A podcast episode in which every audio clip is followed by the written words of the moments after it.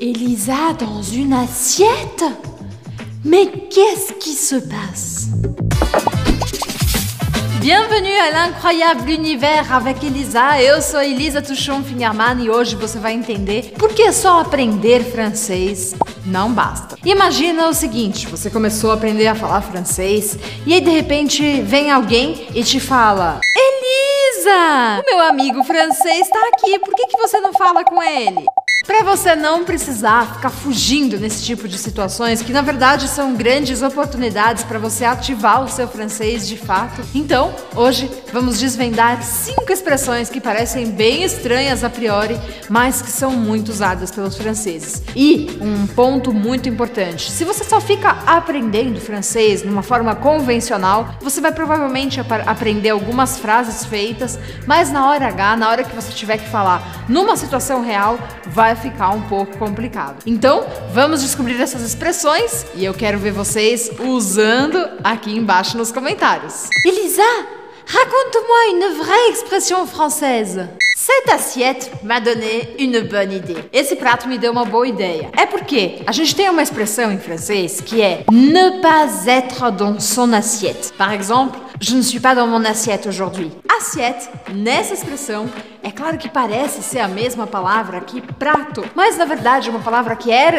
usada antigamente que se referia a sentar-se. Então, não estar sentado no seu próprio lugar queria dizer, e quer dizer até hoje, que você não está muito confortável, não está muito bem, ou fisicamente, ou psicologicamente. Então, quando você não está muito legal, em português a gente falaria assim: ah, não estou muito legal hoje. En français, on dit Je ne suis pas dans mon assiette. Elisa, raconte-moi une vraie expression française. Ah, tu veux encore une expression Une expression très utilisée, c'est l'expression être paumé. Je suis paumé. Tu es paumé, toi aussi? Être paumé, a palavra paumé vem de palma da mão, la paume de la main. Então, être paumé, imagine ce qui peut se passer si tu es paumé.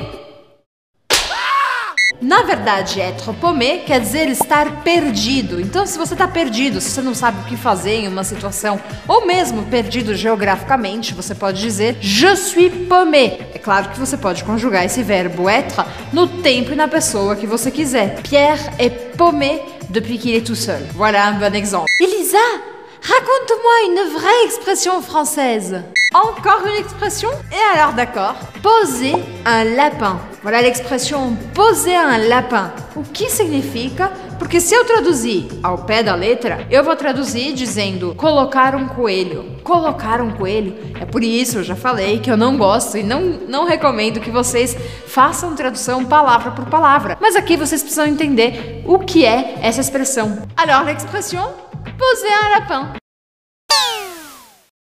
Poser un lapin, na verdade, quer dizer dar um cano em alguém. Par exemple, je pourrais dire Paulo m'a posé un lapin. Il avait dit qu'il viendrait et il n'est pas venu. Paulo m'a posé un lapin. Elisa, raconte-moi une vraie expression française. Encore une expression?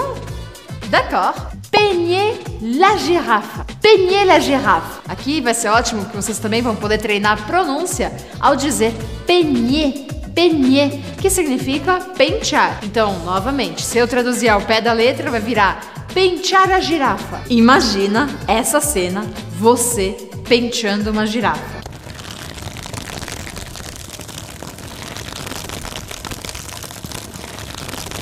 Você já pode perceber que esse é um trabalho bem longo e bem inútil. Pentear uma girafa Pra quê? E você vai demorar bastante tempo até desembaraçar todo o cabelo dela. Então, quando alguém falar Tu es en train de peigner la girafe, isso quer dizer você está fazendo um trabalho inútil e muito comprido. Vai demorar bastante tempo. Então, você pode ter bastante paciência para fazer isso. Elisa, raconte-moi une vraie expression française.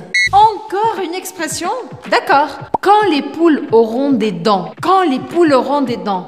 Alors imaginez bien la scène. Une poule avec des dents.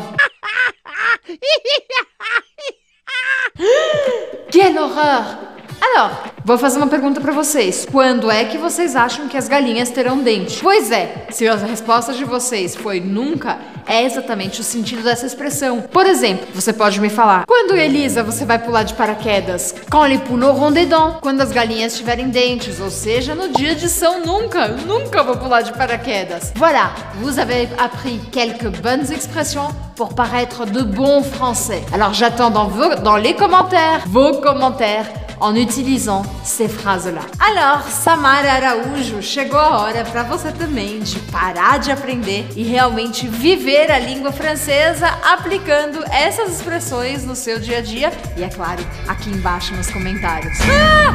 Ah! Une baleine! Une baleine! Ajude a salvar a Elisa no próximo episódio. Se inscreva no meu canal e não esquece de ativar o sininho para receber absolutamente tudo do Elisa e mergulhar de vez na língua e na cultura francesa. C'est parti? Allez, venez!